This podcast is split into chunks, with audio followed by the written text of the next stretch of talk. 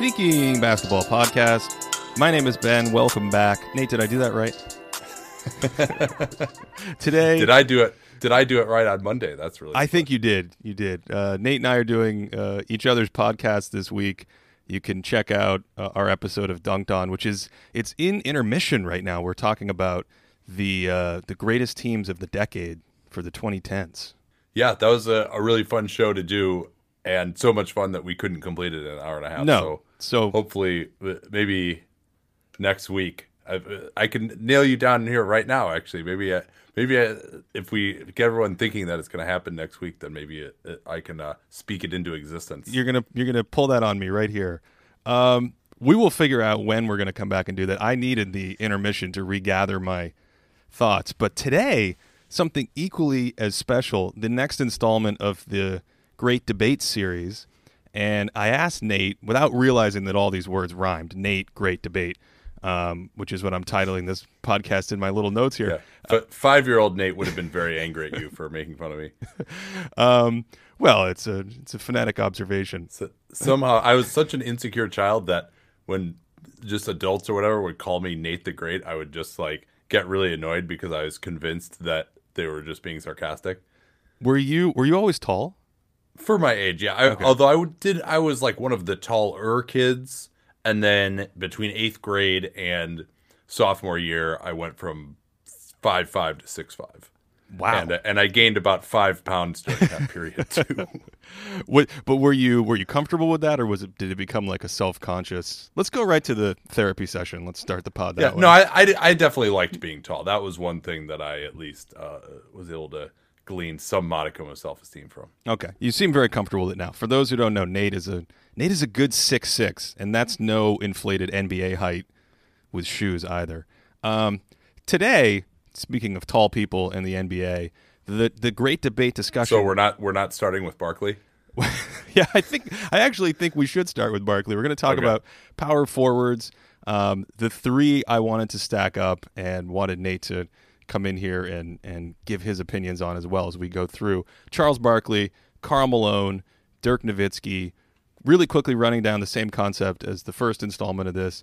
The purpose here is to really hit the big ideas worth discussing about these players worth knowing about these players. That means key points to understand at different arcs in their careers, numerical trends for them as individuals, um, stylistic changes, what happened with their teams, things of that nature. And of course, your mileage is going to vary on conclusions, but our goal here is to really hit all these key points uh, that I think are worth knowing.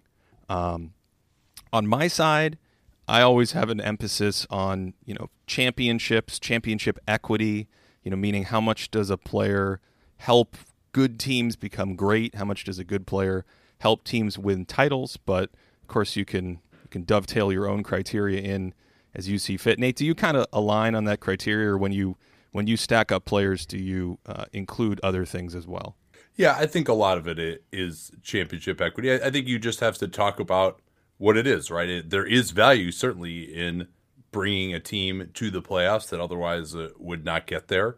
But uh, your work in particular in, in the top 40 series, uh, I think, has uh, affected my thinking a lot as far as what is really important uh, and how players can help teams win championships, how they can scale the idea that, hey, you're probably going to have some other good players on your team if you're going to win a championship, and how do you play well with others is a, a massively important aspect. Yeah, that's the key one. Um, and just so people know, years ago I did some research on sort of looking at how different players impacted different qualities of teams, and I myself was completely taken aback by what ended up really becoming the idea of like valuing ceiling raisers more than floor raisers. Uh, I had it inverted in my mind at the time. You know, I was I was driving the uh, the Bernard King bandwagon, if you will, back in the day. Um, Yeah, it's or, or Adrian Dantley uh, is another one of those guys. But yeah, I think it's it, it's kind of almost like, hey, we're going to reverse engineer a championship team. We're going to see what championship teams are, and then you have to say, okay, well, all of these teams have these types of players. So if you're going to win a championship, you probably should have some of those types of players. Right, right, and right. and if you are the guy who's going to have the ball in his hands. Obviously, that's the scoring points is what we've always focused on in basketball. That's the, the sexy thing since time immemorial. Uh, but that's not necessarily going to win you a championship to just have guys who are going to score points if they're not at the absolute highest level of guys. So uh, then you start to say, well, who's more valuable, the really good second banana or the mediocre first banana? It's such an interesting question, but all three of these guys we're going to talk about are pretty clear first bananas. Yeah, yeah. Um, just a reminder that key, like two key principles of comparison I always want to carry through in every installment of this series. The first one is never judge a player in his worst or best situation. So as we go through these guys, we'll talk about, huh, maybe this made him look good, this made him look bad, whatever. Uh, and you know things like what stats will change or look better or worse in those situations are relevant. And then, of course, the second one, my favorite probably, is comparing the player to himself. How does he change from year to year? What kind of strengths and weaknesses emerged as the years went on? Um, so, without further ado, are you ready? Indeed. Let's start with let's go. Let's hop on our little time machine. Mine's a DeLorean. Um, let's go back to 1985 Charles Barkley comes into the league. Let's start with him. So for me, zooming in on Barkley, the, the emphasis throughout this series is really on when players are at their best, those those prime years, the heart of those years. Barkley to me, 88, 89 is when he kind of ramps up in that period through Philadelphia to Phoenix. So, you know, if I start with the 76ers teams, Moses Malone left in 1987, Bobby Jones was gone, uh, was Erving's final year that year, and I think Barkley's passing started to come along a little bit more as he was given you know a larger role in the offense. Um, at that point in time, turnovers I always felt were a huge issue for him. Those like you know clear out isolation isolation offenses that the 76ers used to run. That illegal D style of offense, Nate. If you remember, if you can remember all the oh, way yeah, back. of course. Yeah, and I, I just thought Philadelphia did that almost more than anyone with Barkley. He had the strength and power to back people in, but wasn't a great passer at that point in time. And I think one of the trade offs was some turnovers, both with passing and some of the sort of huge moves he would make to the bucket. Um, that gets us right to about 1989, and a bunch of his metrics jump up. And I think that's really where his prime years start. By the way, for Charles Barkley, we do have plus minus data. We don't have yeah. We don't have play by play data, but the 76ers had an incredible one of the one of the all-time great statisticians named Harvey Pollack who worked with them since like the 60s and he would actually keep track of plus minus data and so we do have some ability to estimate Barkley's sort of like on off impact style metrics and they they peak up uh, in 1989 and 1990, around plus four per game in my augmented plus minus metric. That's that's one of those hybrid hybrid metrics that's kind of similar, the same vein as Jacob Goldstein's PIPM.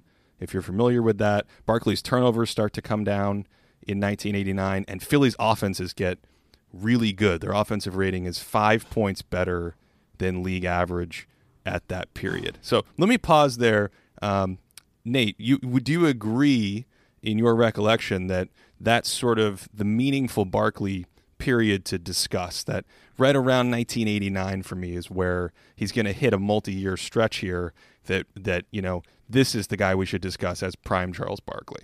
Yeah, I think so because uh, when he first came in, he's playing with a team that was one year removed from a championship. He's got Dr. J, Moses Malone. Uh, then those guys depart their team really isn't uh, that good. He makes the All Star team for a couple of years, but it's really 89, 90, 91 that he's really driving a team with not much else on it. I mean, who are your other good players on that team? Hersey Hawkins, maybe, you know, jo- Johnny, Johnny Dawkins, Dawkins, was maybe yep. an, an average point guard, but then he tears his ACL and was never the same. So he's really driving. You mentioned the offense. I mean, uh, you know, Hawkins, I think, was a very solid shooting guard for the time, could space the floor, maybe an underrated player historically, but it's basically him and Hersey and you know Mike Gminski is the center. Uh, kind of a so kind I, of I a think, stretch. Mike Mike Gminski was kind yeah. of like an early version stretch big man playing, you know, outside the lane hitting jumpers.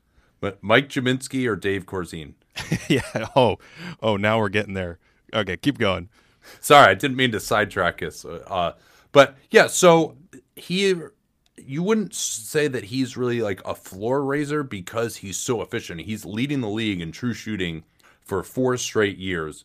Not as high of a usage as your modern superstar would be to get today. 89 90, only 24% usage. I know you have better metrics for it uh, for that, but yeah, I think that squares up. But he's such an extreme player, and I think that's the thing that really. And sometimes those players maybe don't fit in that well with championship teams, but he's near in the league lead in offensive rebounding. These free throw rates are absolutely insane. I mean, higher than uh, basically any big star today. Generally, of course, it's a higher free throw environment at that time. Um, and just, uh, I mean, the thing that people probably don't remember, maybe somebody, some of our listeners saw him in with the Rockets, maybe the end of his Phoenix career, of just what a singular athletic force yes. he was, where he just, he didn't really have any moves. He was six four and he could but he weighed like 260 and he could just like shoulder you out of the way and go up and dunk on you and get every offensive rebound and he just was a monster it, it, it was really there'd never been anything like him at that time and i don't know if there's ever been anything like him since uh, as an athlete yeah he he may very well be one of those unique players certainly stylistically i, I think for young viewers i almost want to connect him to zion right in that he was so yep. big so explosive. He had a really long wingspan. Like he played way bigger than whatever he was listed at, six five or six six or something like that. Um, but not in every situation, right? It wasn't like he could clog up the paint or block a lot of shots, or it was just the combination of girth, thickness, explosion, long arms. Um, in 1988, he averaged 15 free throw attempts per 100. To your point, those are like that's like peak Shaquille O'Neal levels, including hack a Shaq. So, yeah. you know, we're talking about a guy who could generate a tremendous amount of sort of friction just by leaning into stuff around the basket. That that does raise another question for me though, which is he's one of the great offensive rebounders ever. And he would certainly get a lot cleaning up misses in the lane, fighting for position. Remember this was back in the day where paints were more clogged, more guys were in the paint, and he would get in there and generate offense that way. And so, to your point about usage, this has always been something that's fascinated me. Barkley's efficiency is through the roof, but how much volume could we actually expect him to generate as an isolation score? Yeah, because and I think a lot of it uh, he you know he starts shooting three pointers later in his career, but his skill level as a post up player is not that high. He doesn't really have like a jump hook game. He doesn't really have much of a left hand. He's really reliant on just backing in the lane and overpowering and getting his shoulder in and, and going up for power layups. So that is a good question of uh, how much could he really uh, have done more. His career high usage was uh, 29%. That I think was the year that Dawkins tore his ACL. And you know, even in his MVP year, 27%, that clearly was the, the best year, that first year in Phoenix. So uh, you're right. I mean, I, unless he was just going to take threes that he couldn't make, you know, he's maybe the worst volume three point shooter of all time. I'm not sure how much more he could have handled because clearly these were teams where he's so efficient and they got nobody else. If he could have handled more, and even if the efficiency went down, he probably would have done it, right? Yeah, I mean, he was never really a guy who could get his scoring rate, and this is connected directly to the usage metric you're citing, he, wasn't going to be a 30 point per game guy. He was always 24, 25 points per 75 with this super high efficiency, which is a rung down from the other stars. And to the point about ramping it up, when, when I, you go back and you look at the film, you say, oh, God, he's getting a lot of extra stuff from offensive rebounding as well. So, you know, like what is the real capacity? What is the real ceiling of this isolation scoring? Um, let me walk through really quickly how I see the improvement over these years getting to that yeah. Phoenix season that you just referenced. And you can jump in anytime, tell me if you disagree or if you want to yeah. add something. Uh, uh, I mean, I, I, will say this like his just assist rates as he gets later into his career if you're thinking of him as a power forward, especially, I know he played small forward for a couple of those Philly years, but it's like really high, just raw assist totals for that type of player in that era. So that was the first thing I was going to say. Is he to me this period is when his passing starts to evolve. He always had little flashes of it in the 80s, but between the turnovers, the teams, the roles, it was never quite there. And then 91 in Philadelphia, he misses uh, 15 games with injury. It's not a, you know, the 90 season is sort of like a pinnacle season. He's in the MVP race. The team is way better. 91, there's some struggles. Starts shooting way more threes. This is when the, the, uh, the early days of the Antoine Walker syndrome are setting in for Charles Barkley here. Um, but the passing does start to expand. And the, when you get to Phoenix in 93, I thought that was his best passing year. Um, his passing numbers in my metrics are at his peak there. His passer rating is about a five and a half, which is above average to your point for a power forward. You can roughly think of that as a one to 10 scale. So in the playoffs as well, you know, five to six, kind of an above average passer, learning how to pass out of the post. Well, uh, can I interrupt you? Yeah, for a please. So That's why is you're that here. '93 Phoenix team. You said never judge a player in their best situation. Is that his best situation? Ooh. So Offensively, I think it is. Defensively, probably not. But offensively, I think it's it's pretty close for that era. The amount of spacing, Right, right. and, and I mean, they had been a great offense before they got him. Yes, and they had Hornacek and traded him for for Jeff Hornacek. Let's just really quickly lay out that team was Dan Majerle was next to him. Kevin Johnson was the point guard. Uh, they had a flash in the pan who I loved, who had a great year in '93, named Richard Dumas. Oh yeah, that that dude was dunking on people. yeah, he was uh, spectacular. And then some kind of rotating cabal at center with Oliver Miller when he was playing well and was in shape enough to play. Um, who they that Joe Kleine on that team at center, Mark, Mark West. West. yeah, Mark West was like the starting center on the Suns for like 10 years. and he would play like 15 minutes a game. yeah. Um, Never did anything. There's I mean there's so many big guys back in the day who just were there cuz they're big. I mean and I think they felt that you needed that guy just to guard the other team's center on post-ups, but they just did absolutely nothing other than that. Yeah, and so Miller wasn't a guy who would live in the post. They had Miller out of the key a lot, especially when Barkley operated mid post, low post. And then between Dan Majerle spotting up, Kevin Johnson, to your point, there was a lot of space. And I, I'm I was wondering when, you know, preparing for this, what a better situation would be for him offensively. What would it look like? Yeah, I, I mean, it, for the era, I mean, they also had Danny Ainge coming off the bench on that team. So, and he would close a lot of games for them as well. The Ainge and Majerle together. I mean, that's way more shooting than basically any team had at that point. You got Kevin Johnson uh, attacking as well. I mean, Barkley, you know, they didn't really run pick and roll back then, right? I mean, that's not something that he did. It would have been interesting to see what he was like because he did have a, a, pretty good like one foot jump as well, uh, for which is They- rare for a guy that size. They did a little um, Yeah. because KJ was a pick and roll operator, Yeah. and I definitely in the '93 playoffs remember them running a little bit. He would also pop as well, from my recollection. It- but it, Yeah. but to your point, it wasn't like it wasn't an indelible. It wasn't a game changer. It wasn't something that Barkley weaponized as a roll man. Yeah, and I mean, I think you know today it's interesting to think of what he would be like today. Where today he would probably be handling the ball out top. You'd have guards set screens for him to try and get the switch, uh, or they would be able to pop out to three. I mean, you'd kind of be using him more in the you know like a early career Blake Griffin type of guy. Uh, you know, that's another interesting comparison. And all we've been making all these comparisons, obviously, with Zion uh, when you think about it.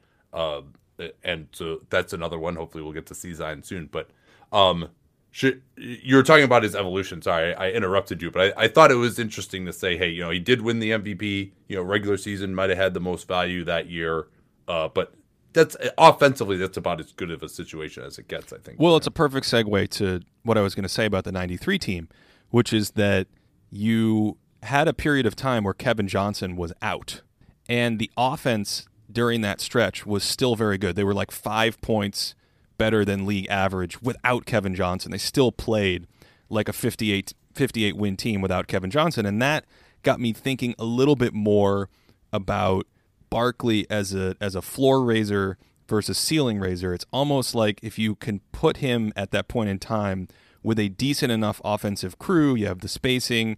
Uh, KJ certainly drove a huge amount of offense for them as well, but in, in this case, he was out injured, and yet you still had these results. And so when when KJ came back, they were like a plus seven offense, something like that, seven points better than league average. So Barkley, in the right circumstance, I think in a way gives you, you know, we still use the term floor raising, at least I do, but yeah, it's become it's become perverted a little bit in the sense that you know LeBron is floor raising, but he's getting your offense to such a height. James Harden is floor raising, but he's getting your offense to such a height. Did Barkley was was that his ideal situation as a player? In other words, that's that's where I'm going with this thought.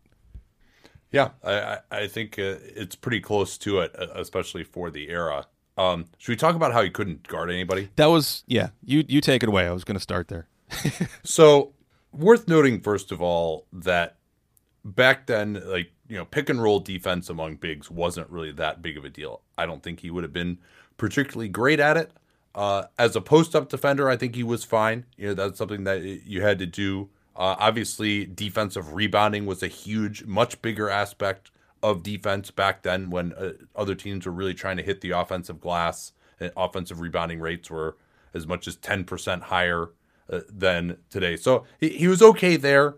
Um, he especially early in his career he could get up for some spectacular blocks but it was more kind of the uh, all right i'm gonna this guy's coming in for a layup in transition and i'm gonna run in from nowhere and block you right. he wasn't really a consistent rim protector he didn't really rotate he didn't really have much lateral quickness at all and he also just had made some terrible decisions uh, the two plays that stick out in my mind you this one i had never realized until I, I went back and read your piece on him was game six they're up two yep. against Chicago in the 93 finals.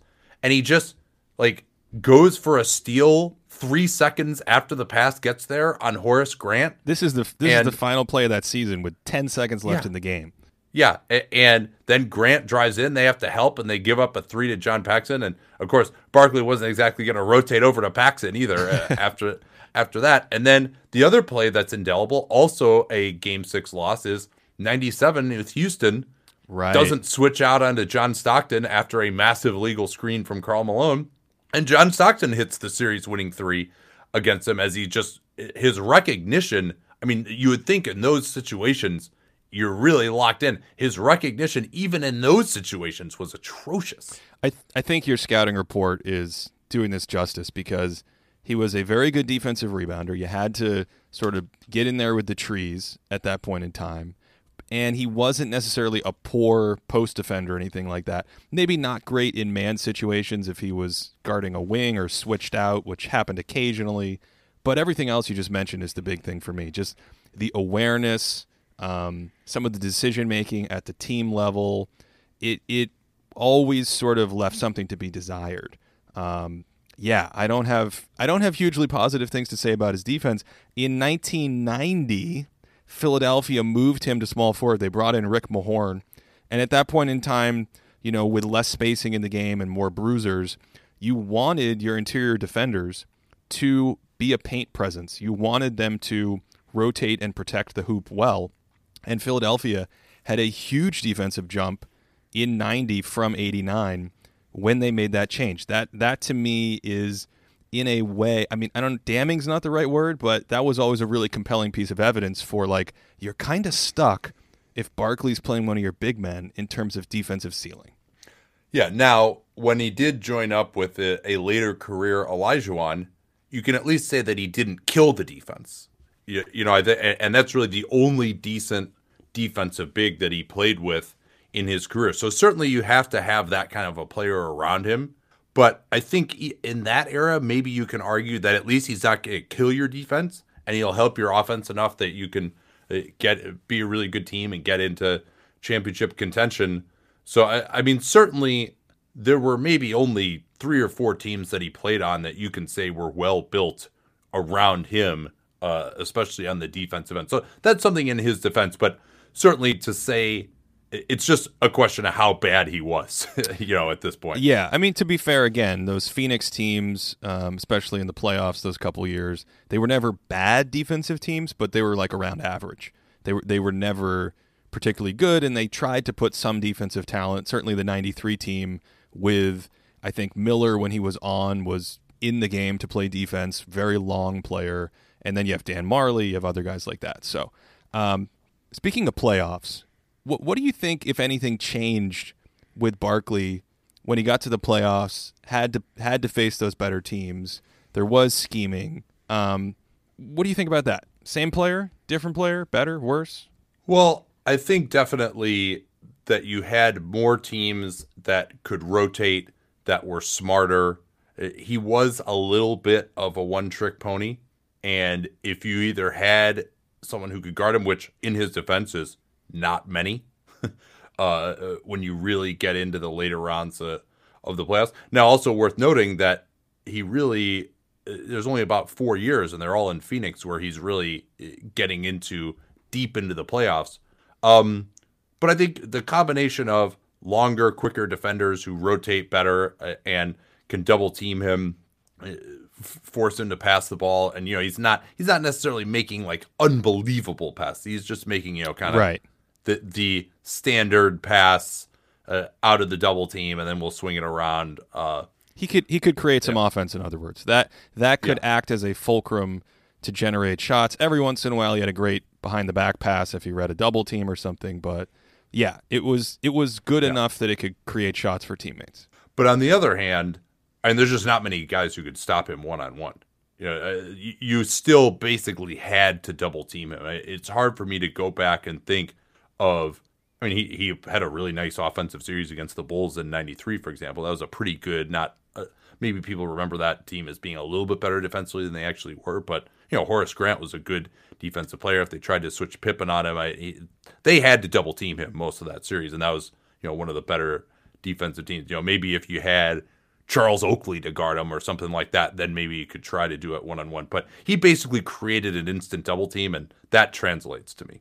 We should also mention the the point where I was running through his career earlier. The last thing I wanted to say connects perfectly back to this, which is that in 89, 90, 91 in Philadelphia, he still had that athletic pop.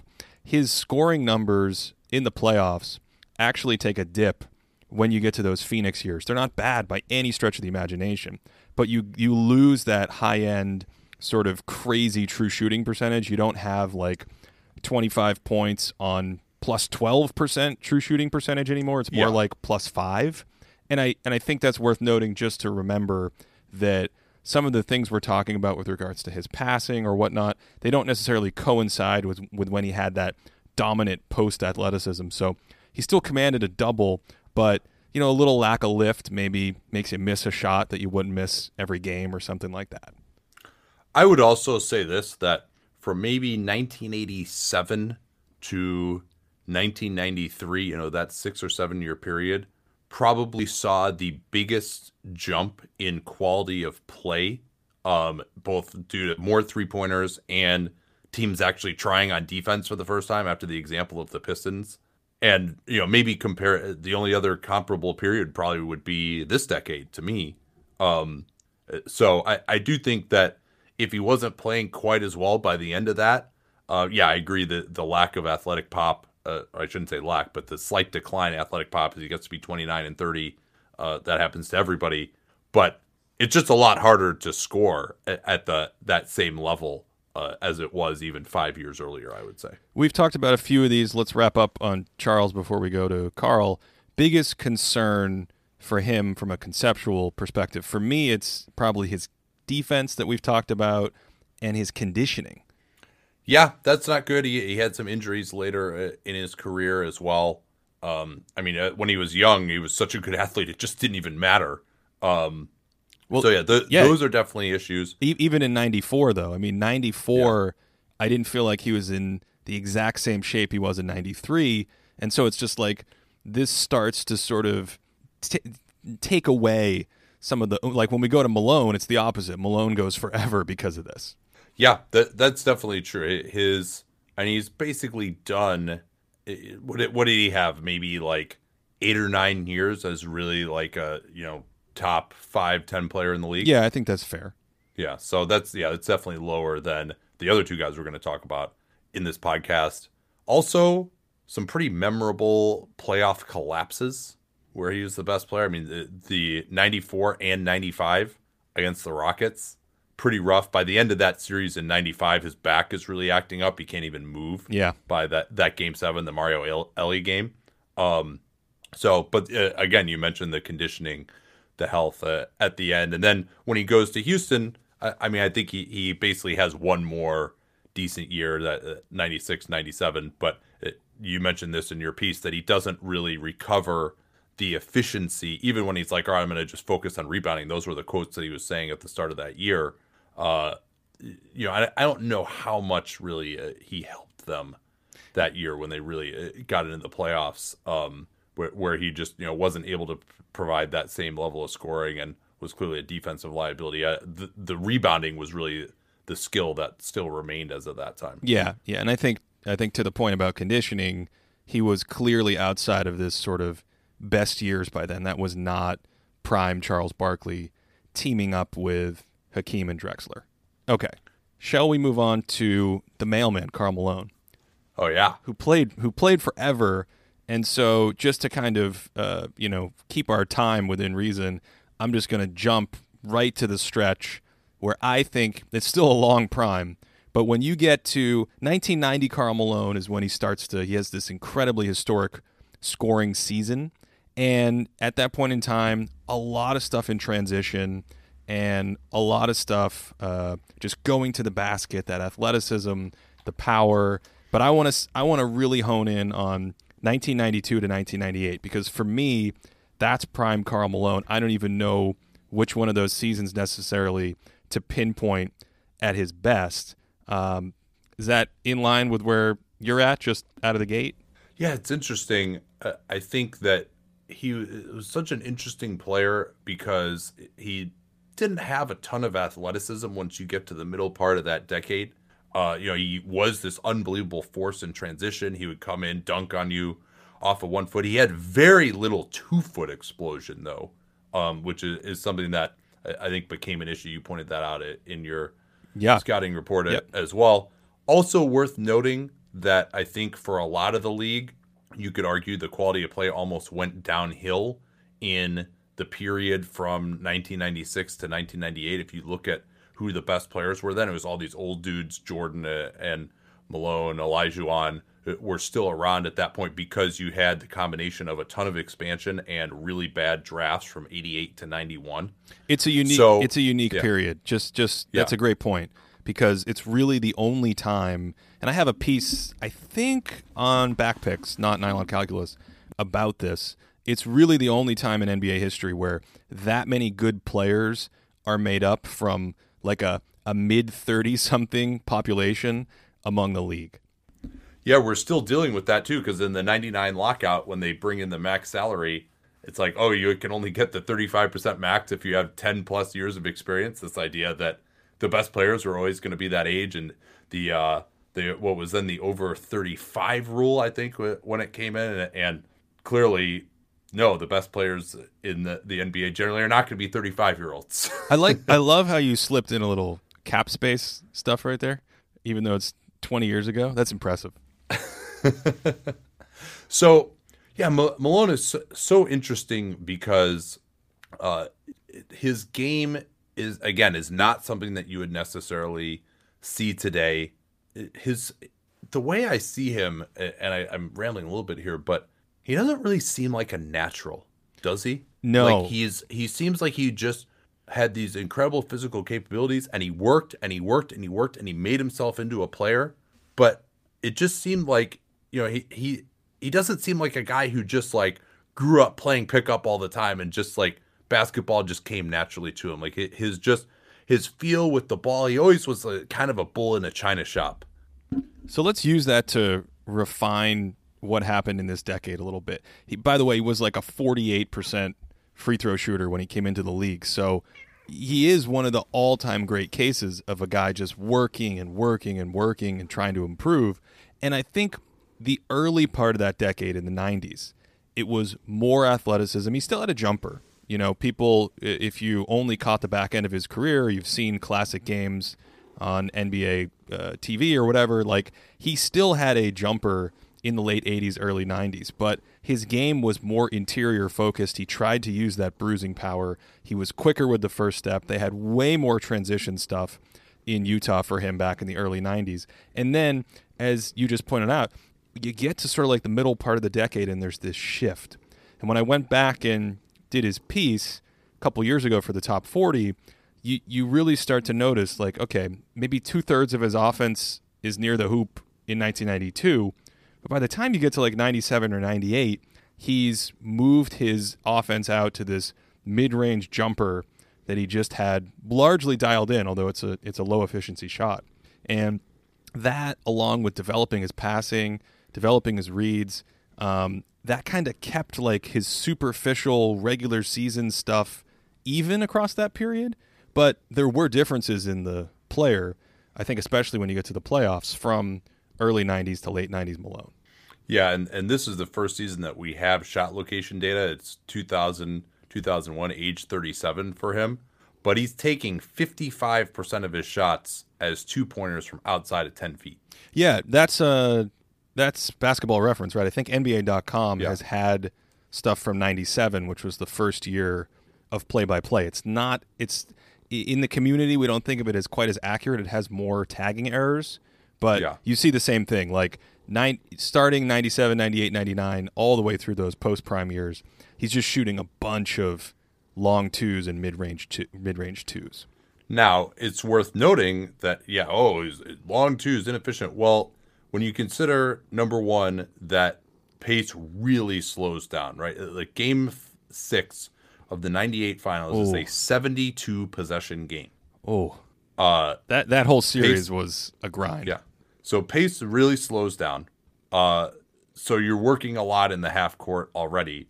And then when the overall offensive efficiency isn't that high, being able to hit, you know, 40% of those shots, 42% of those shots, not turn the ball over, that's actually, you know, that has a lot of value. And, and these are really, really good Jazz offensive teams that he's on. Fantastic. Once they got Jeff Hornacek, we're talking about – teams that were like plus six, plus seven ahead of the league in offensive efficiency. So if the league average was 105, they were up at 112.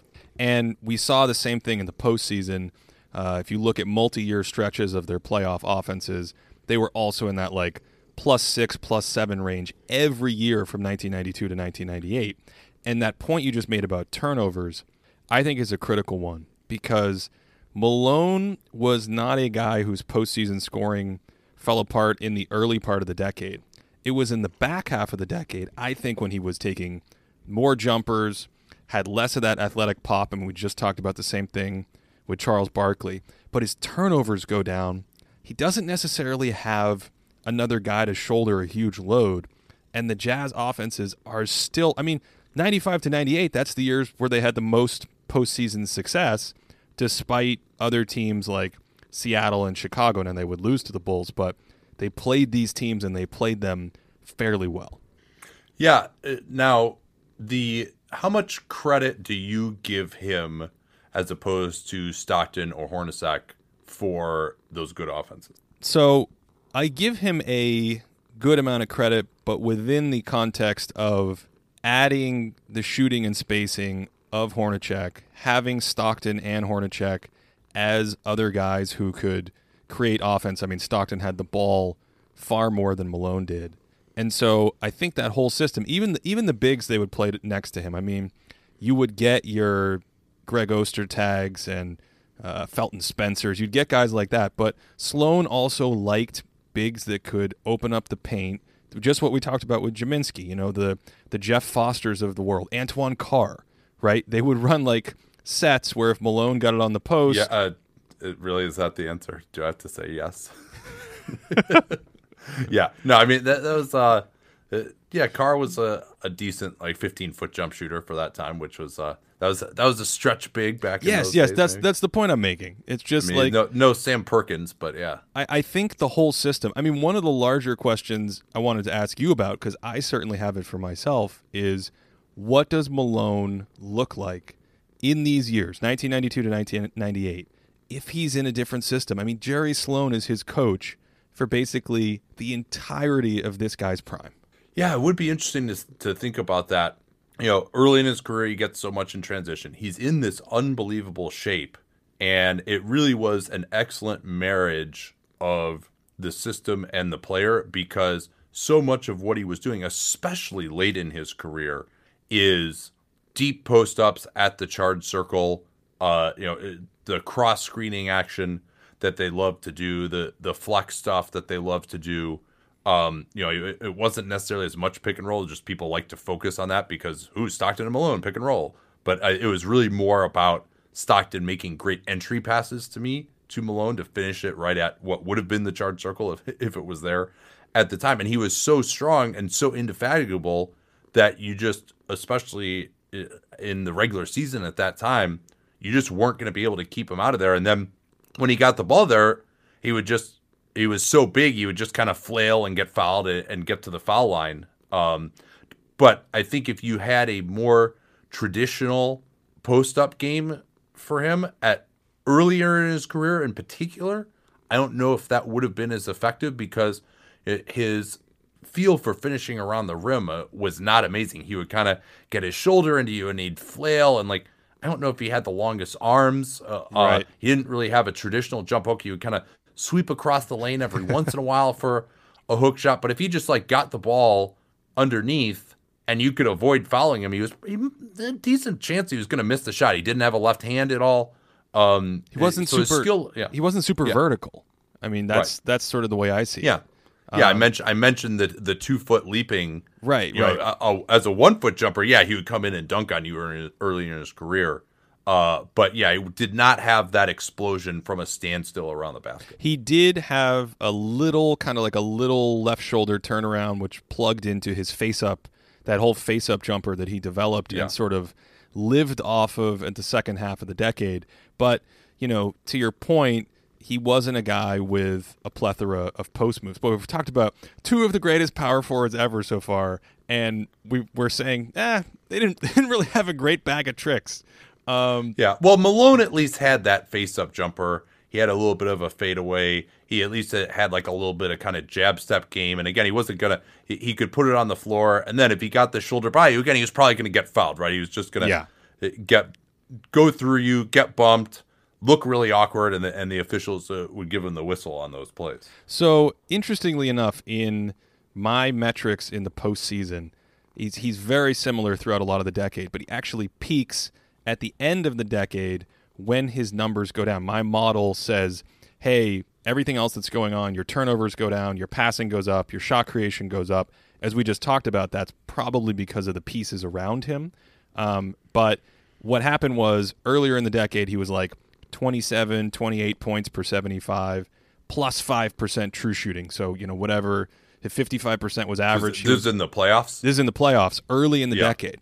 And then yeah. in the second half of the decade, those scoring numbers are the thing that really helps cement his sort of negative reputation as a playoff guy because the scoring numbers went to like 28 and negative 2 or 28 and right around average true shooting or something like that. So you lose that efficiency, you lose that pop, but there were trade-offs, you know, the passing got better, the shot creation got better, the turnovers went way down. Utah's offenses were still really good. I think you know, full circle back to the question you asked, I kind of feel like he did too much. Like I kind of feel like he was burdened with a load that was a little outside of his skill set, if that makes sense. Yeah, that that might be true. And you know, when the system broke down for them in the playoffs, he did have to do a little bit more isolation work uh, towards the end of his career. Uh, but I mean, he was able to, especially in the regular season, really able to handle that usage. Well, I mean, thirty-three percent usage in his best year, ninety-seven. Incredible power forward. Incredible and, regular season yeah. scoring. Yeah, yeah. Um, how did so? How do you think? Um, we've talked a little bit about this, but any other additions you want to point out on team circumstances, the situations he was in, either helping or hurting perception of him over time. And I'll seed this by saying what happened in 2004 with the Lakers, even though it was at the very end of his career, really got me thinking about what would this guy look like Does he does he is he a more active defender? You know, he's never vertical, but the strength, the horizontal, the the foot speed were really, was really quick. The hands, the the the guile. You know, he loved to pull the chair. If you put him in a different system earlier in his career and you dial back the offense a little bit, what does that look like? Do we think more highly of him, less highly of him? Um, those are some of the things that I'm thinking about here. Yeah, I, I think it would be difficult for us to think more highly of him. So you think he just gets gets the the the shine, if you will, from having just those awesome scoring numbers? Well, he, he was the number one option on that team, and he I mean Stockton might be a little overrated, but he was still an excellent passer. Hornacek was an excellent passer. They had pretty good spacing on those teams. Uh, so I, I think, it, and they had a system that where everything was revolving around him. So uh, I would be hard pressed to think of a situation that would be much better for him. Uh, that doesn't mean that he couldn't have taken on a small smaller role on some of these other teams, and his outside shooting for that era was pretty good. So he certainly could have spotted up plenty. He did that even in Utah. He could have done some pick and pop perhaps uh, as well. So uh, I don't think that he's like, oh, he would have sucked somewhere else, but uh, it's hard for me to think that there's another system that he could have been in that would have made him look better. Maybe he could have been a little more efficient, but uh, he also uh, wouldn't have had uh, the sort of heliocentric jazz system around him. Yeah, I, I, buy that. If if you're listening and you're wondering why we're not bringing up Stockton more or Stockton in the pick and roll, I've written a bunch about it. You can you can look it up. Uh, essentially, I think Stock, now not just I think Stockton has a history of his numbers plummeting in the postseason. And while he was a great all-time player and a very good passer, and all the things Nate's alluded to with post entries, and there was a synergy, um, especially when you get to the second half of the decade, it was Malone doing heavy lifting in the playoffs. Let's close on Karl. The biggest concern you have based on his career. Oh, yeah. I mean, I think that my biggest concern is probably the circumstance of the end of his peak. That in another era, not even necessarily another era in terms of style, but just another era where there was more talent in the league at that time, that we wouldn't have been talking about him as one of the top two players in the NBA from ages 32 to 35. Hmm. Uh, so that that's one that comes to mind. Uh, defensively, I think he was solid, but not unbelievable. He's another another guy who needed this rim protector next to him. Certainly, if you're going to port him into this era, uh, much like Barkley, there would be a, a lot of issues. Um, so I don't know. What about you? Portage is that where we portage into the air? Yeah, like you're you're taking him from this one part of the river and taking him across land a shorter distance, and then putting him in this other part of the river. Man, it's like, uh, yeah. I've, I've been reading like a, a, few too many books about like uh, French Canada and uh, oh the, the, the the dams or the what do they have up there the uh, the levees and all the the river uh, systems. Well, they have they have locks now. Locks, thank you. At, at yes. one point, you did. There are just a lot of a lot of portages for you know LaSalle probably did some portaging. Uh Saguenay River, one of my favorite rivers in the world. John John Wesley Powell, big portage guy. Where were we? What happened? I don't know what's going on. Um, I I think my biggest concern with Malone is what we just kind of talked about, which is if this is a player whose value primarily comes from his scoring, how great was that scoring actually? You know, does it does it gel really well as a set, if you have another if you have like a Kobe, like a wing who could be a larger offensive presence, how well does that gel with that? Do you want him to be I mean, you kind of your concern. Like he's not probably a top two guy in better years. So do you want him to carry that load? The, the, that's probably the biggest concern for me. Yeah, and it's hard to have a much better support to make the argument like, oh, okay, he didn't have anyone around him. You know, maybe I think a better scoring point guard maybe could have taken a little bit of pressure off of him offensively. Um, he also wasn't like an unbelievable offensive rebounder for a size, like not like Barkley. So actually, this is what I wanted to ask you: better peak, Barkley or Malone? Oh, can we answer that in about thirty minutes? Uh, absolutely, yeah. no, I, have I've got a I've got a construct for for that that we can we can bring up. Cool. Okay. Um, we'll we'll definitely yeah. circle back to that, but I I want to feather in Dirk Nowitzki, our last of the power forwards here. Much like his beautiful mid-range jumper would feather in. Oh, so poetic. Can we? I, afterwards, we're going to do a post show, and it's going to be about locks and portage. Um, but uh, Dirk Nowitzki, um, for me, really the period to talk about is 2006 to 2011. He's certainly a guy who grows in the early parts of the 2000s.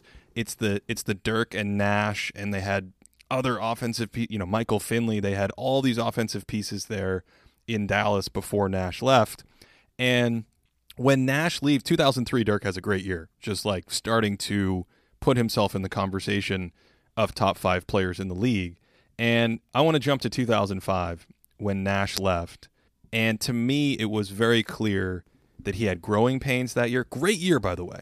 But all the little things that were better in 2006, you know, how am I going to be as a creator? How am I making these reads in the mid post or pinch post when you're running offense through me? Basically, my decision making, my passing, all that's everything about his game felt more refined. His statistics were a little more refined. His 2006 postseason was like the arrival. Hey, I'm here. I'm one of the best guys in the world. I'm a monster.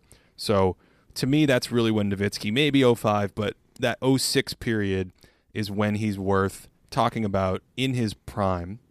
And then I don't actually think of 2007 much differently. Takes MVP in 2007, has the um, the collapse, the quote unquote collapse for the second straight year. So 2006 they were up 2-0, lost four to Miami. 2007 lost to the eight seed We Believe Warriors. And ironically, Nate, I think it's after that in 2008 when Dirk starts to really round out his offensive game. He's like cast aside by everyone as a choker, but he adds a little weight. Uh, he's stronger. He's sturdier. Lower center of gravity kind of stuff. Starts to work on that one legged, the legendary one legged step back.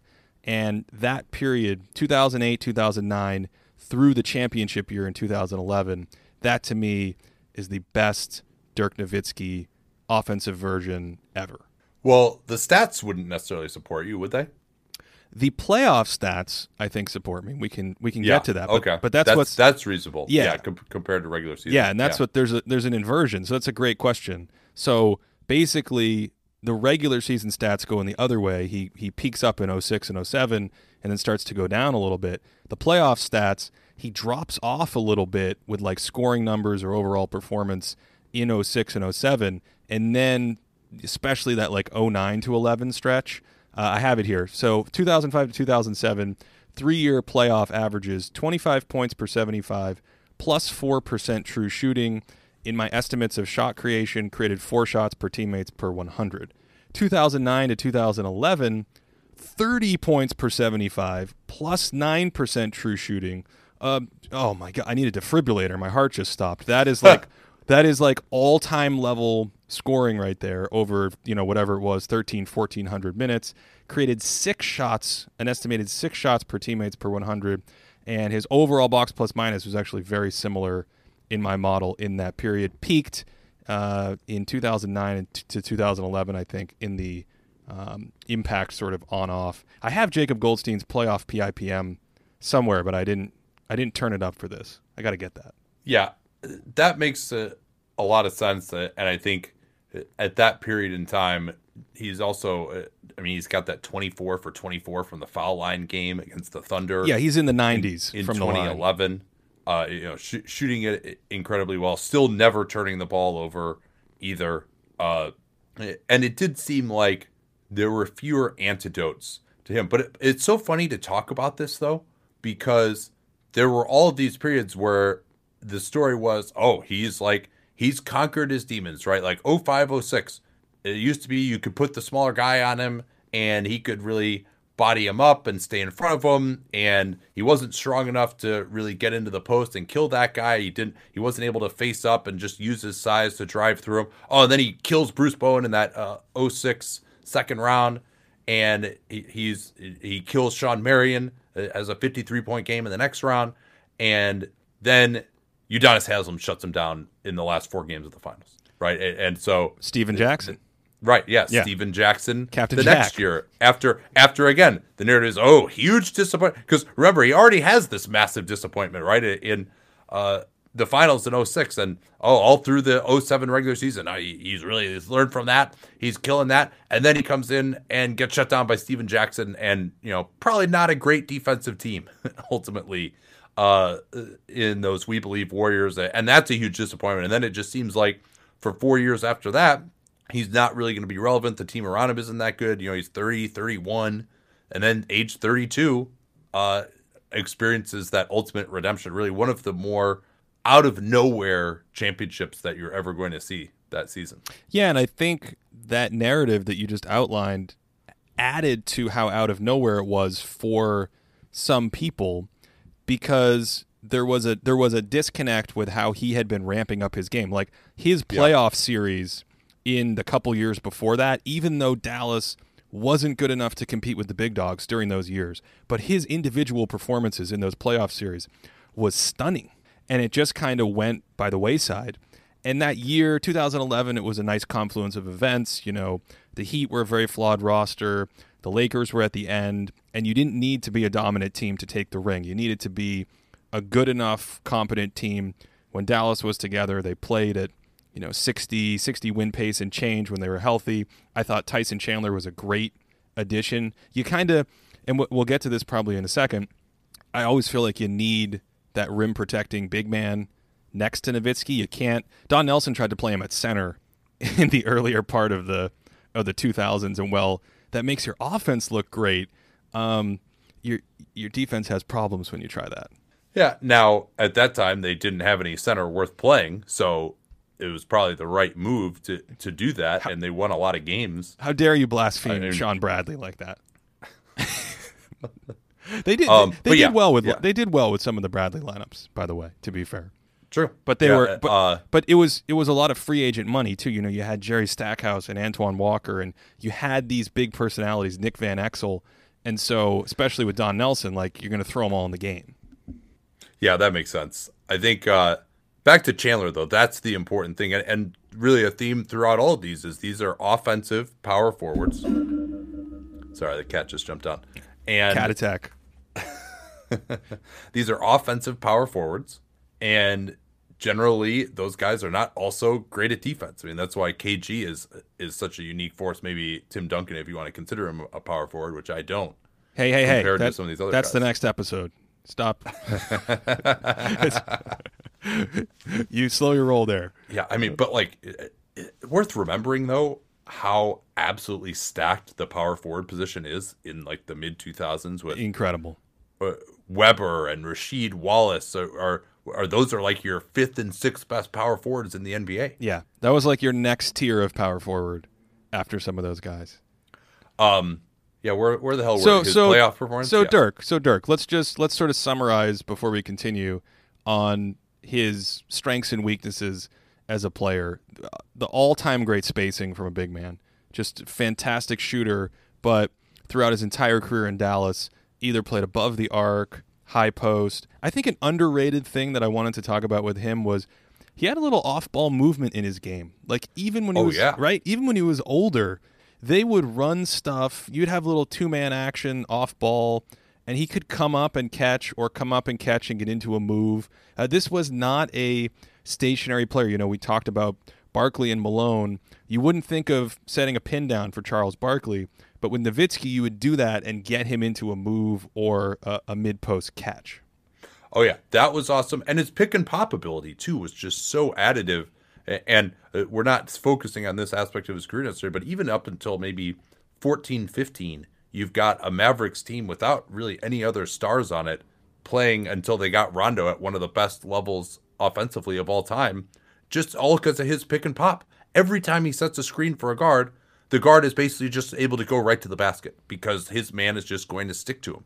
Yeah. And they you just could not leave him. And for any team that didn't have the ability to switch that action, and earlier in his career, Dirk would just kill that switch from the nail. That was the other thing he loved to do uh, after that switch was to just post up right at the free throw line where it was tough to give help and he could drive either direction. Uh, like the, that, he just even if you had totally average guards with him, just any guard who could even remotely get to the basket at all was going to look awesome with him. Yeah, I mean, that entire pinch post, mid post, all those catches around the nail and the free throw line. He's just one of the best ever to do it.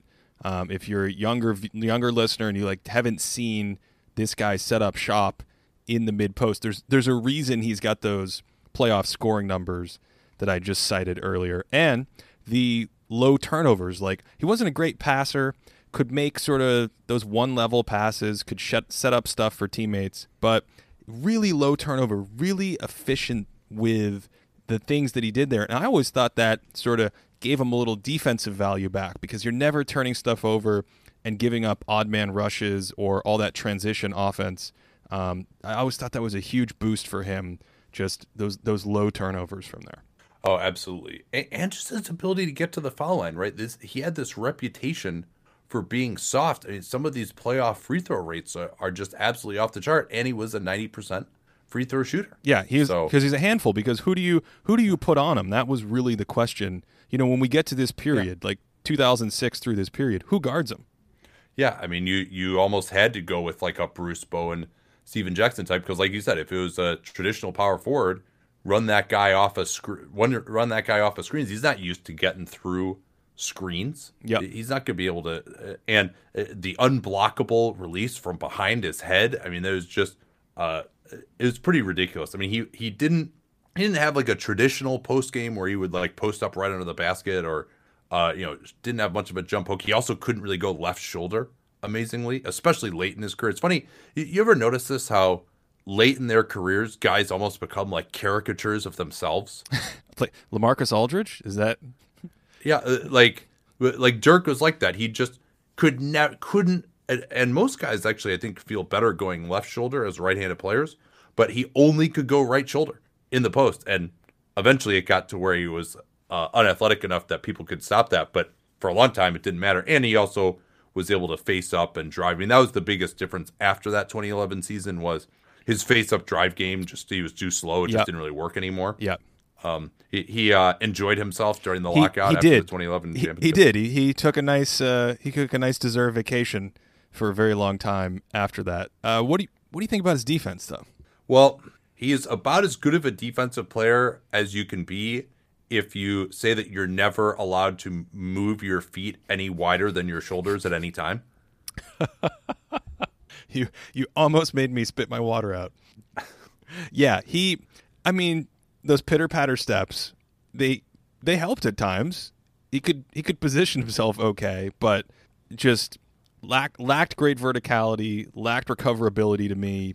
Didn't have great awareness on those rotations. And to your point about his feet, when you play such a big role, when your responsibility in the paint, you know, is such that you need to make sure you don't let guys get layups.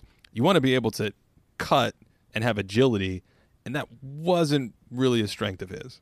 Yeah, his lateral movement is, in considering how balletic he could be on the offensive end at times, his lateral movement was just, I've never seen anything that bad, even when he was good. Uh, and, and, then by the end of his career, he was just a traffic cone. It was hilarious to me that teams would try to post him up, and that was like the one thing he was actually okay at. Like, oh, we're gonna go at Dirk, we're gonna post him up. Like, nah, just get him in space, guys. Like, and I think he benefited some from the fact that spread pick and roll really, uh, other than Phoenix, nobody was playing that way really until the end of his career. I think he could have been a much, much bigger defensive liability. Uh, the fact that most teams were playing traditional power forwards that he could guard. I mean, he, he kind of, by the end, he would get the same problem that the Cavs would have with Kevin Love, where, okay, he's too slow to play anything but center, but he also doesn't really protect the basket. But it, it, by say the 2011 finals, it wasn't quite enough stretch to really force him to have to play center defensively. He had Tyson Chandler next to him, so well th- that was yeah. that was part of it for me. By 2011, he I felt like he had figured out how to use his size and his body in the team scheme that they wanted in the half court way yeah. better. So if you ha- everything like below the foul line, he was a very good defensive rebounder because if he could stay below the foul line, he could have some success. He took charges instead of block shots for a sure. seven footer. Um, so I thought all those things combined with his lack of turnovers on offense always sort of helped like any of his defensive metrics or his his plus minus defensive base, base metrics. So you know, there is a little positive there, but the point I like that you're making is that not everybody at that period of time put something in to exploit his defensive weaknesses. Yeah, and he if he had played 10 years later, he's probably even better offensively and he's probably even worse defensively. Uh, so it's the other thing I want to just say about him is again, it's so weird that he just like couldn't even get in a stance and move laterally. He was very upright. His balance was unbelievable.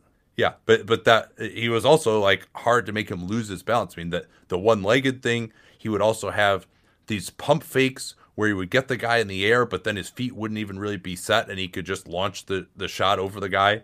Um, obviously, the way he was able to get to the foul line was, was incredible, but he wouldn't really like get knocked off balance at all offensively, and he was able to get a lot stronger, get to the basket as his career went on. I mean, his work with uh, Holger Geschwindner, I think is how you say that. Oh, that's his impressive. Personal coach's name. Portage, Uh, and now this.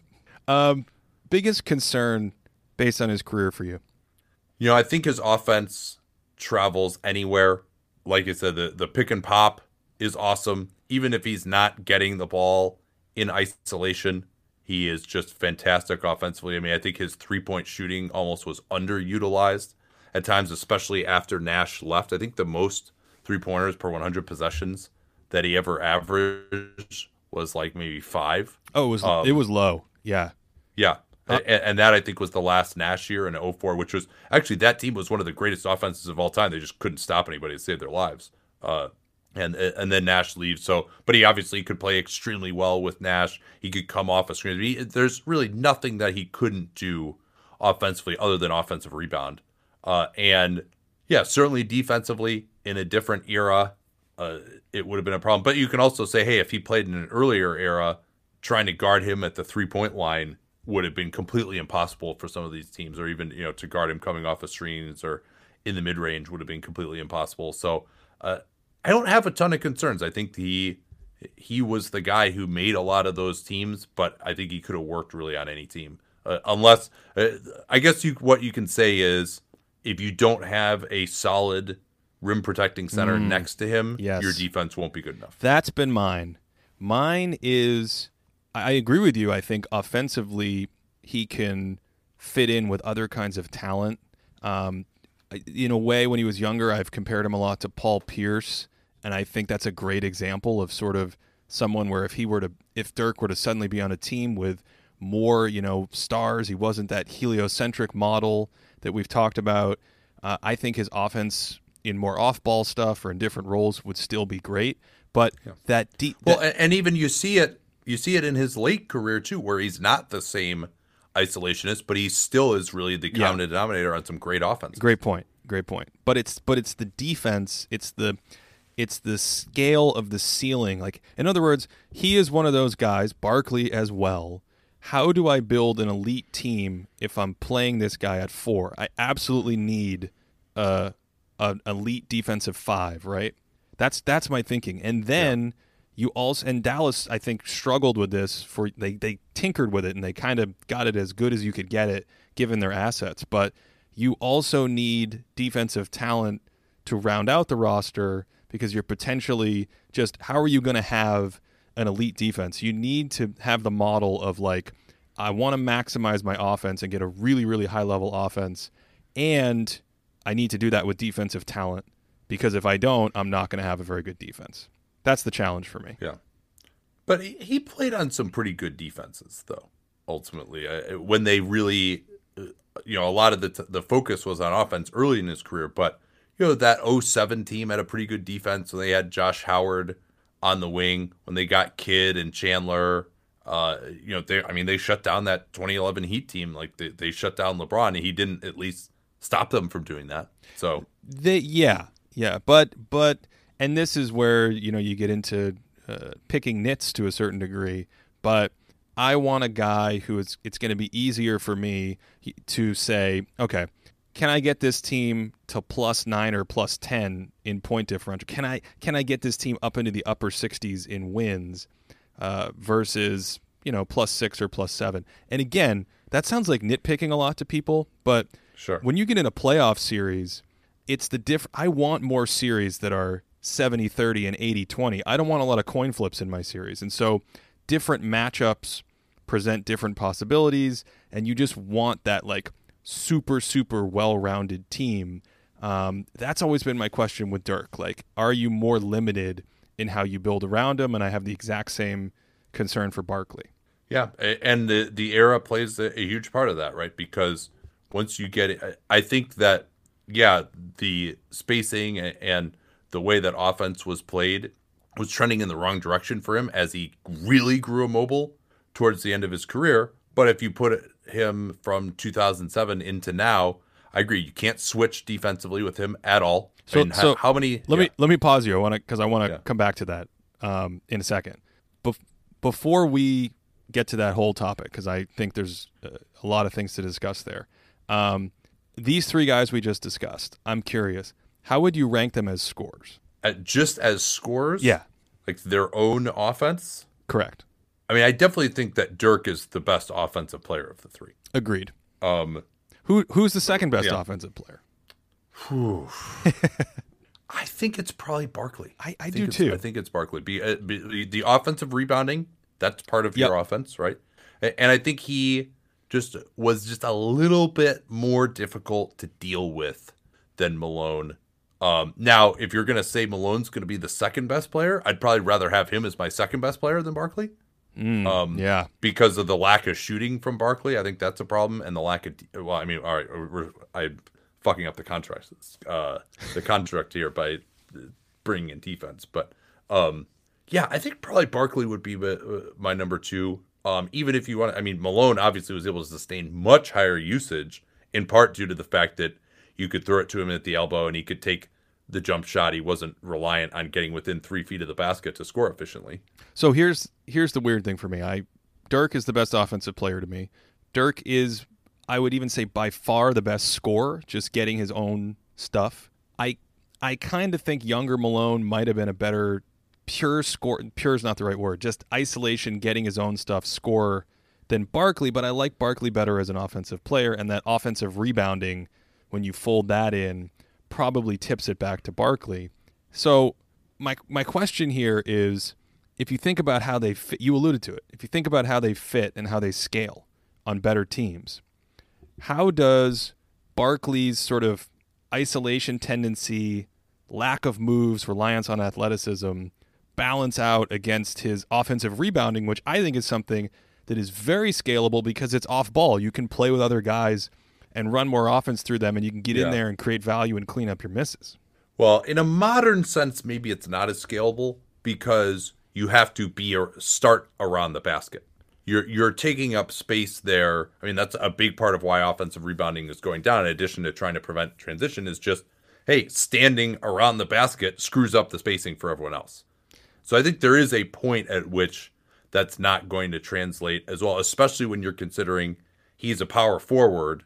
And so now you also have a center who's probably going to need to be around the basket as well. Now, if you have a shooting center, oh man, Charles Barkley is going to really mess you up. Okay, so let's just jump. Let's get back in that DeLorean from the beginning. Jump all the way back to 2020 right now. Who would you take if you're picking a team right now and sort of what are the things that you think are magnified? Like Dirk's three point shooting is going to be magnified, but uh, are you playing Dirk at four now? How does this work? Barkley's playing, Barkley has to play four, I guess, right? Yeah, I would think so. I mean, I think because they're all traditional power forwards who couldn't switch, Malone to me is clearly the best defender of the three. Yep.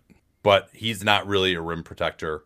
Uh, but you know, he would take charges. He uh, could. Re- sorry, what were you Well, I was going to say, I, I agree he's not a rim protector, but does his horizontal strengths, his athleticism, quick feet, just the way he played more horizontally, does that have more value now? I think they're all going to be so bad it's not really going to matter because they're. uh, I mean, Malone was, was definitely is in the best condition. He's going to try the hardest, but he can't. I mean, it's all going to be pick and roll now, right? Like his post defense doesn't really matter at the four. Nobody cares about that anymore. Like he he was good at that. He could uh, in a different era he could hold up at center because he could defend the five. Guys weren't going to be able to post him up. He had that strip move. Now though he wouldn't be able to defend the five because of his lack of rim protection and uh, lack of pick and roll defense. I would say.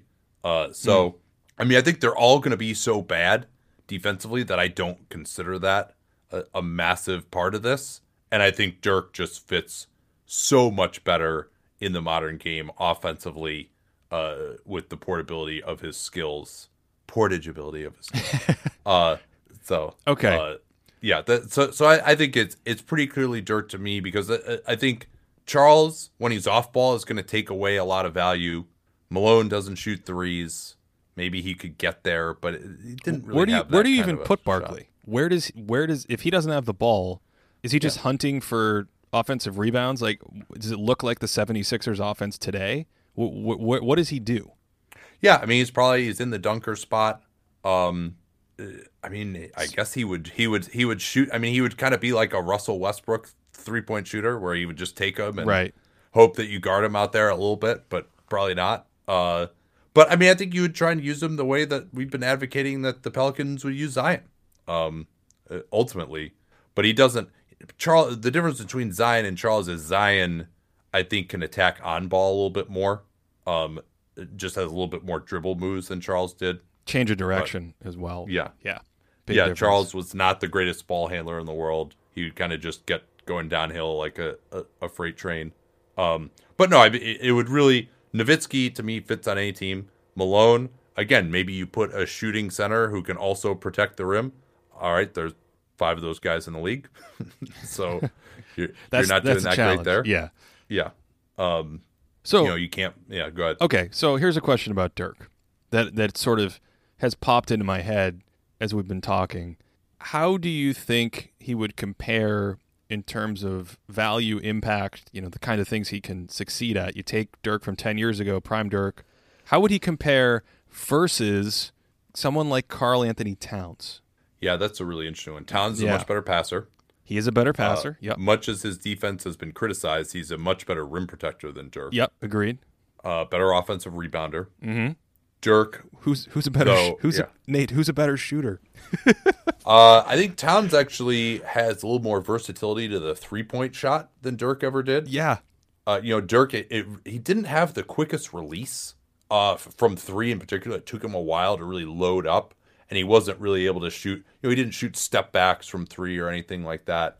But I think what changes it for Nowitzki is Nowitzki is a better pick and pop guy, Agreed. and he also can do the isolation stuff. And you know, we saw, for example, granted this team basically had a 28 2008 lineup, but you saw how the Rockets were really able to make it extremely difficult for Towns in and when Towns, uh, you know, he he's he's he's going to post up traditionally, but he doesn't have anywhere close to the turn and face game. Towns kind of has a little bit lower of a release as well. He's not going to be able to shoot mid rangers over guys. So I think Dirk as an individual creator and scorer, you can always get him the ball, and he's always going to be able to just about against any matchup get a good shot. Whereas Towns, I think it's just a little bit more difficult uh, to use him.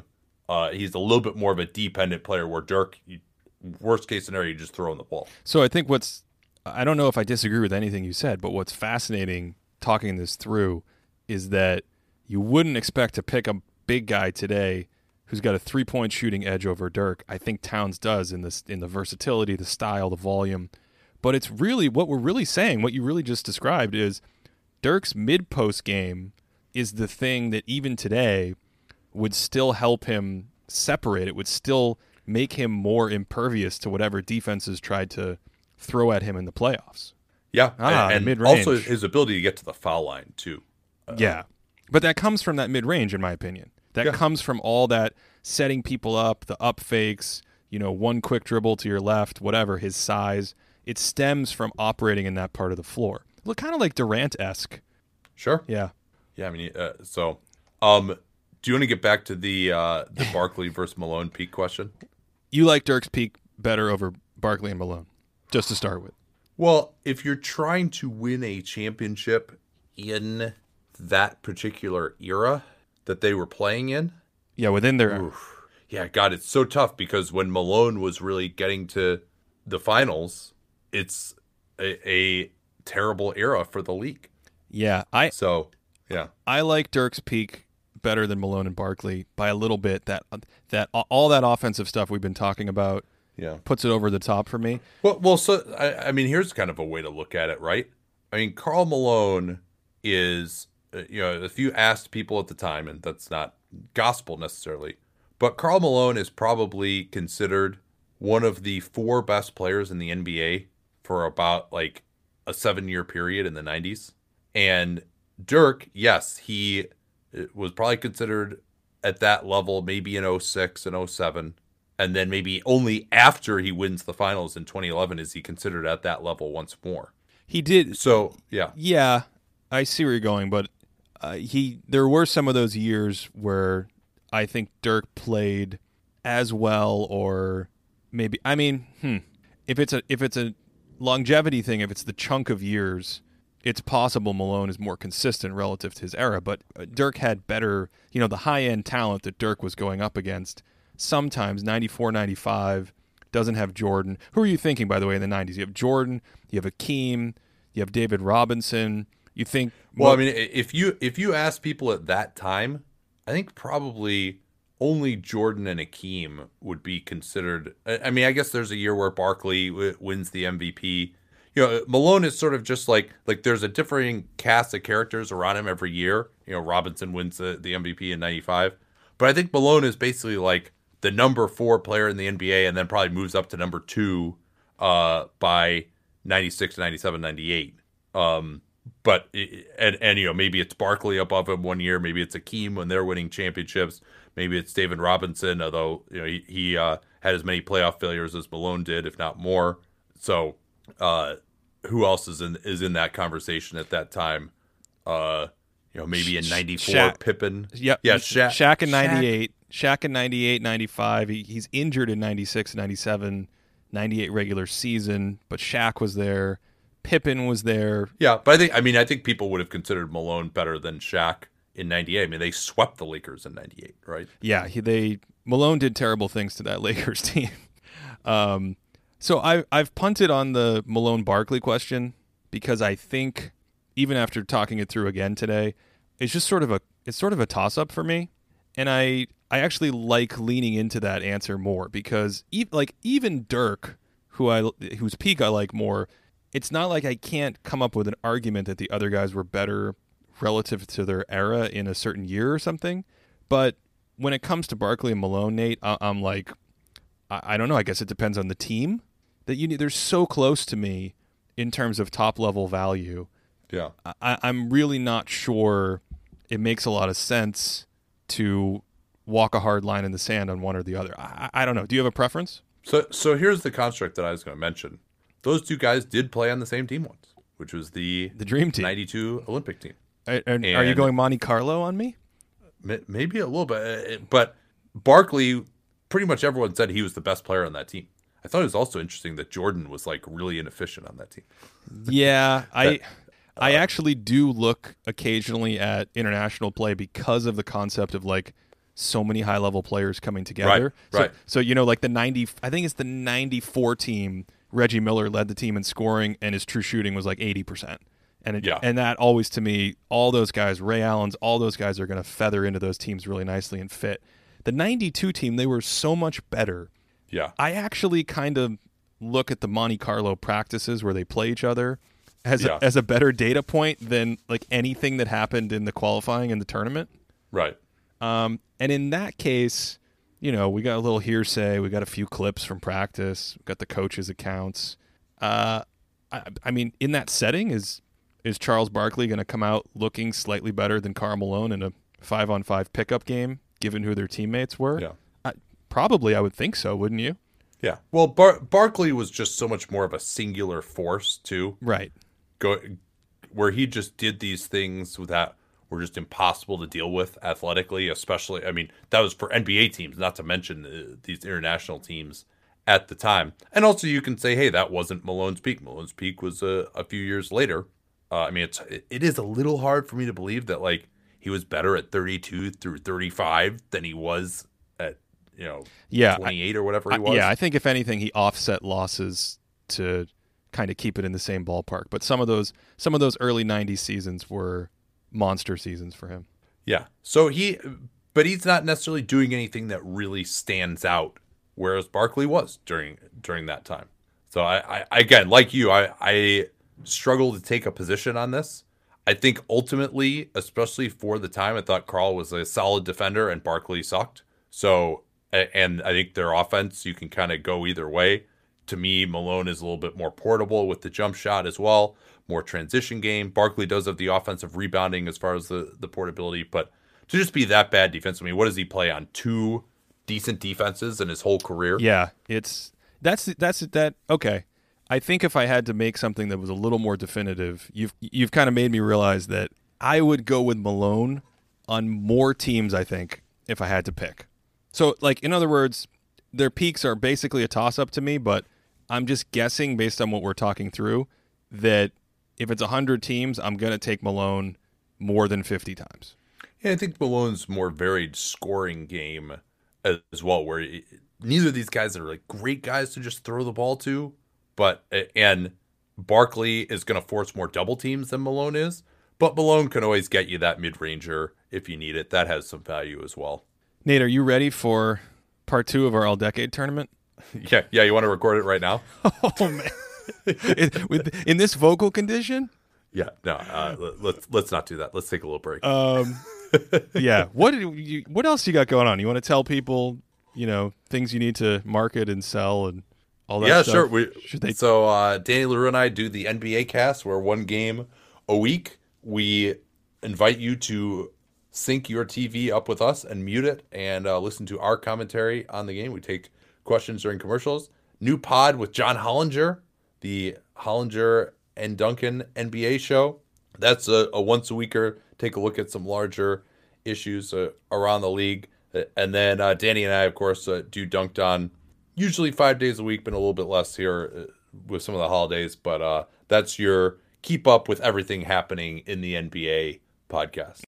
A huge thanks to Nate for coming on and doing that. Hope you enjoyed that. Just wanted to add a little more color to what he said there about the NBA cast at the end. That is an alternative broadcasting form where they provide commentary, uh, X's and O's observations, analytics as they watch the game. So you watch the game, they watch the game, you sync up the time, and it's just an alternative broadcasting format that hopefully the league will embrace going forward. I'd love to play with something that like that myself one day. So you can catch that Nate Duncan NBA on Periscope or search for them on Twitch. They also sometimes stream it through on their Twitter, Nate and his co host, Danny Leroux. Really exciting. Speaking of exciting, this is the second of the Great Debate series. Many more are planned. Some of them, the first one was solo. This one was with a guest. Let me know what you think. Uh, I will try to get guests where people are available and have the historical knowledge. But let me know what you think at ElGee35 on Twitter, E L G E E 35 on Twitter. As always, a huge thanks to Patreon supporters, patreon.com slash thinking basketball. If you're interested in more content, proprietary metrics, uh, we have post shows on the podcast, sneak previews for videos, all kinds of stuff over there. Different options if you check it out and you want to support the show. Patreon.com slash thinking basketball. That is it for this episode. I will talk to you in the next episode. And as always, I hope you are all having a great day.